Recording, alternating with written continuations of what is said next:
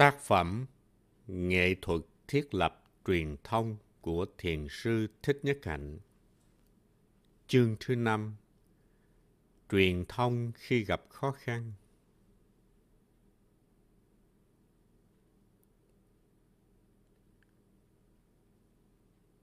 Nhiều người trong chúng ta đau khổ vì gặp khó khăn khi truyền thông với những người chung quanh.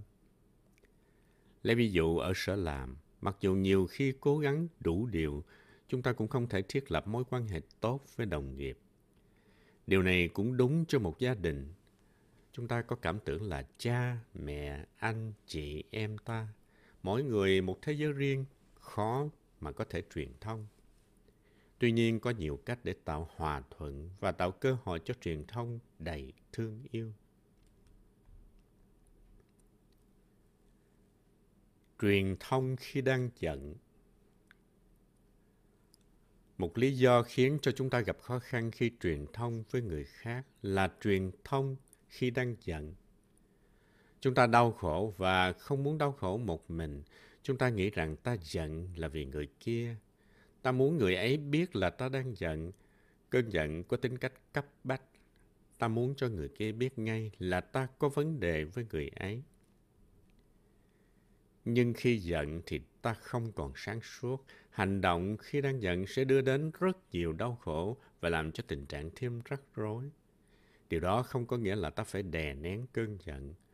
Không nên cho rằng mọi chuyện đều im xuôi trong khi sự thật không như mình tưởng. Chúng ta có thể cảm nhận và ứng xử cảm xúc giận một cách lành mạnh và đầy yêu thương. Khi đang giận, ta phải chăm sóc cơn giận thật nhẹ nhàng, vì cơn giận chính là ta lúc đó. Không nên ứng xử bằng bạo động. Bạo động khi đang giận là bạo động chính chúng ta. Hơi thở chánh niệm giúp ta ghi nhận cơn giận và xử lý cơn giận một cách êm nhẹ, năng lượng chánh niệm sẽ ôm ấp cơn giận, một năng lượng hung dữ mà ta phải ôm ấp trong một thời gian khá lâu. Khi nấu khoai, chúng ta phải đun bếp ít nhất là 15-20 phút. Thực tập ôm ấp cơn giận cũng như thế. Cơn giận cần thời gian để chín. Sau khi ngồi thở với ý thức chánh niệm và làm cho cơn giận lắng dịu, ta sẽ có cơ hội nhìn sâu vào cơn giận và tìm hiểu nguyên nhân của cơn giận. Gốc rễ của cơn giận là ở đâu? Cơn giận có thể do nhận thức sai lầm hay là thói quen phản ứng trước những sự việc không xứng ý. Thông thường để chữa trị cơn giận, chúng ta được khuyên là nên bộc lộ cơn giận, đem ra khỏi con người của chúng ta bằng cách đến một nơi vắng để la hét hay đấm đá vào một vật vô tri, ví dụ như một cái gối. Tôi không cho rằng phương pháp ấy sẽ đem lại hiệu quả để chữa trị gốc rễ của cơn giận. Lấy ví dụ, một lò đốt củi, nếu lò hư bốc khói, ta mở cửa để cho khói bay ra, nhưng lò vẫn còn hư và sẽ tiếp tục bốc khói. Phải sửa chữa cái lò trước đã la hét hay đấm gói chỉ là lặp lại, là thao dược và nuôi dưỡng cơn giận, làm cho cơn giận lớn mạnh thêm mà không thể lấy nó ra khỏi con người của bạn.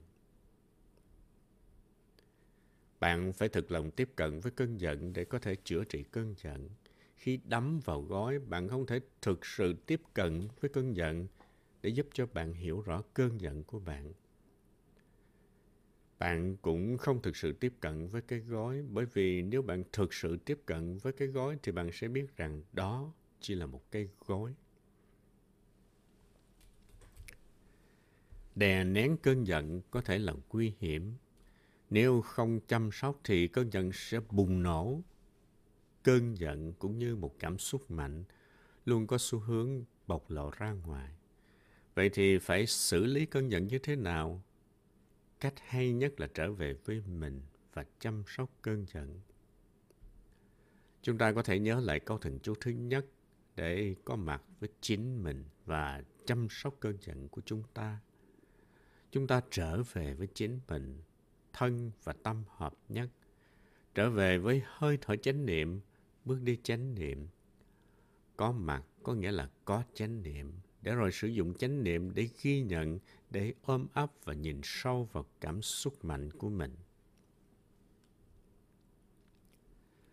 Thường thường khi mà cơn giận nổi lên, ta có xu hướng muốn đối mặt với người mà ta nghĩ đã làm cho ta giận chúng ta muốn hơn thua với người làm ta giận, hơn là làm một việc cấp thiết hơn, chăm sóc cơn giận. Chúng ta hành động như một người bị cháy nhà mà chỉ chạy theo, đuổi bắt người đốt nhà, chứ không lo chữa cháy. Có nhiều cách để truyền thông cho một người về những gì mà người ấy đã gây nên cho bạn. Bạn có thể gửi đi một bức thư ngắn hay một email nhưng trước hết, bạn phải thực tập hơi thở chánh niệm và chăm sóc cơn giận đây là cơ hội đúng lúc nhất để thực tập câu thần chú thứ tư. Tôi đang đau khổ, xin giúp tôi. Bạn có thể gọi điện thoại cho người kia khi bạn đã bớt giận, và chỉ khi mà bạn có thể nói với người kia một cách bình tĩnh là bạn đang đau khổ và bạn cần được giúp đỡ. Bạn muốn cho người kia biết rằng bạn đã hết lòng chăm sóc cơn giận của bạn. Bạn muốn người kia cũng thực tập như bạn, yêu cầu được giúp đỡ rất khó khi đang giận, nhưng làm như thế là bạn muốn cho người khác biết rằng bạn đang đau khổ chứ không phải bạn muốn tỏ ra là mình đang giận. Những người ấy sẽ biết rằng đau khổ đã làm bạn giận và khi đó có thể bắt đầu truyền thông và chữa trị.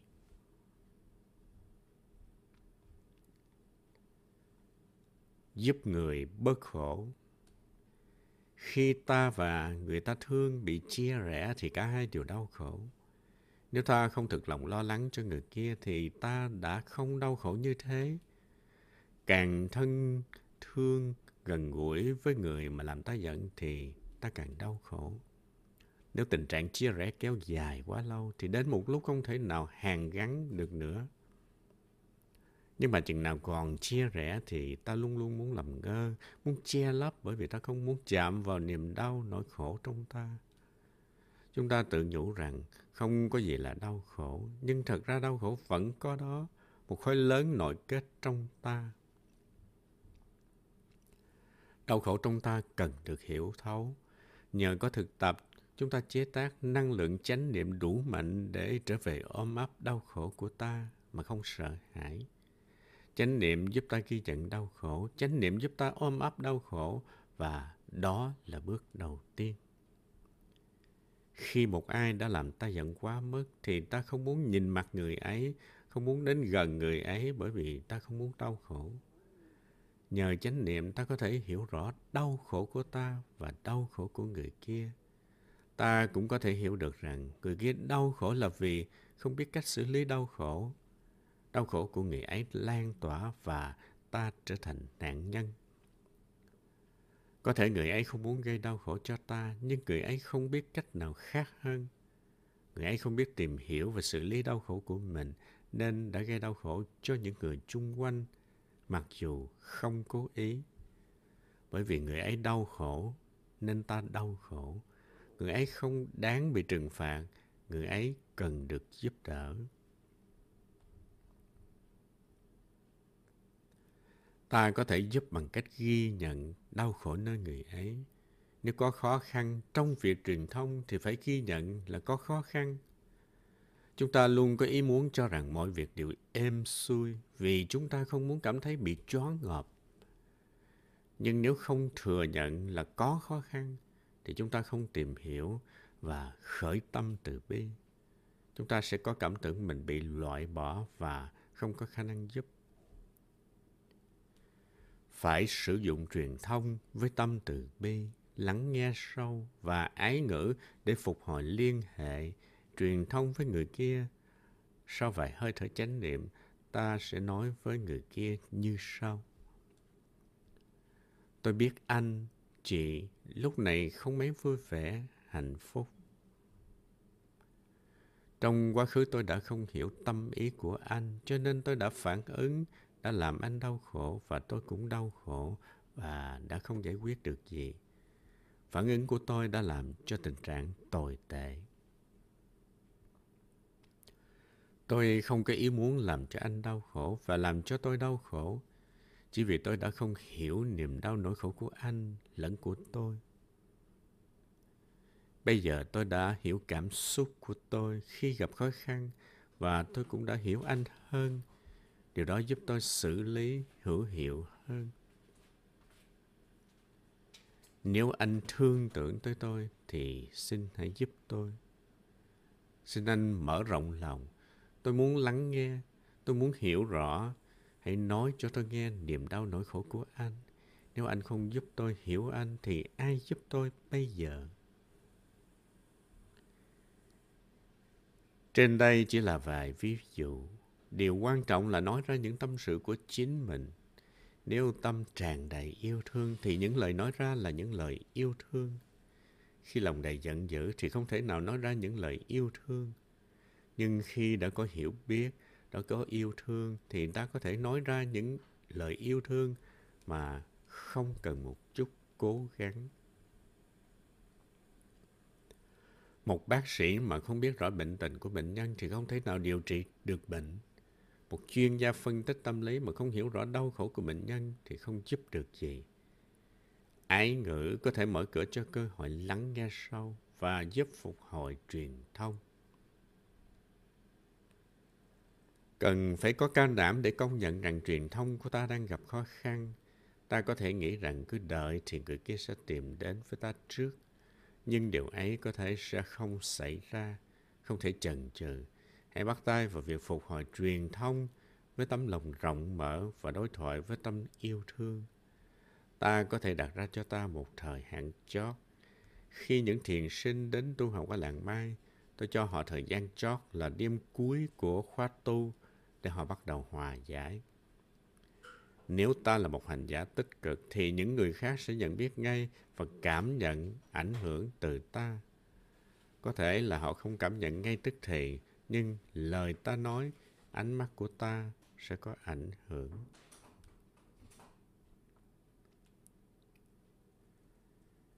Đau khổ vì tự ái Cổ tích Việt Nam có một câu chuyện nổi tiếng về một đôi vợ chồng đã đau khổ cùng cực vì không biết cách truyền thông trong chánh niệm. Chuyện kể một người chồng phải đi trận chiến để lại người vợ đang mang thai. Ba năm sau người chồng trở về. Người vợ bồng con ra đón chồng. Đây là lần đầu tiên anh chồng thấy con mình. Vợ chồng gặp nhau mừng mừng tuổi tuổi, phước đức được cùng nhau đoàn tụ sau chiến tranh.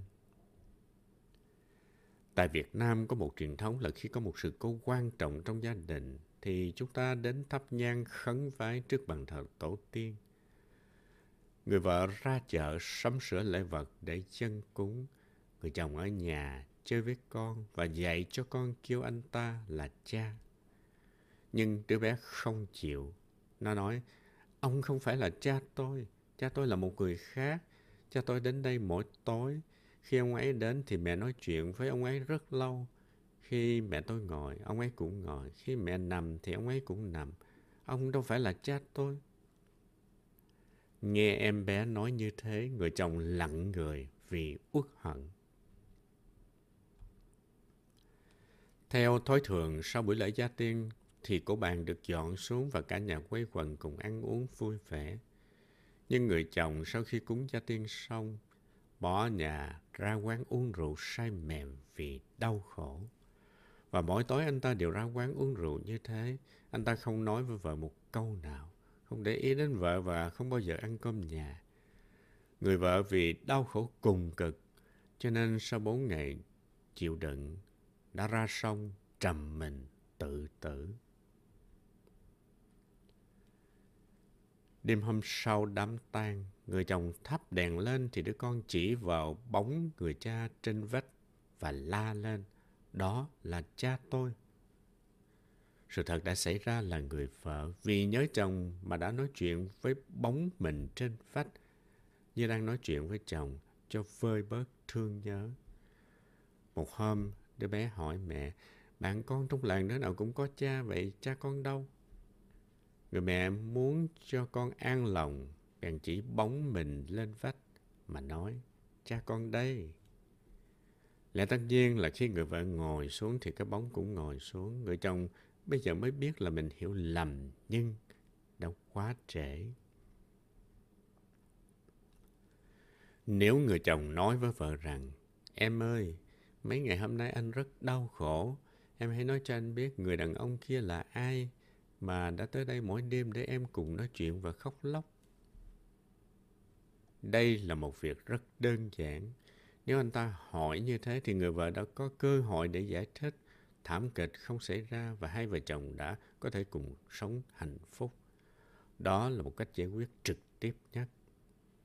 Nhưng người chồng đã không làm như thế vì quá đau khổ và vì tự ái mà không đến với người vợ xin giúp.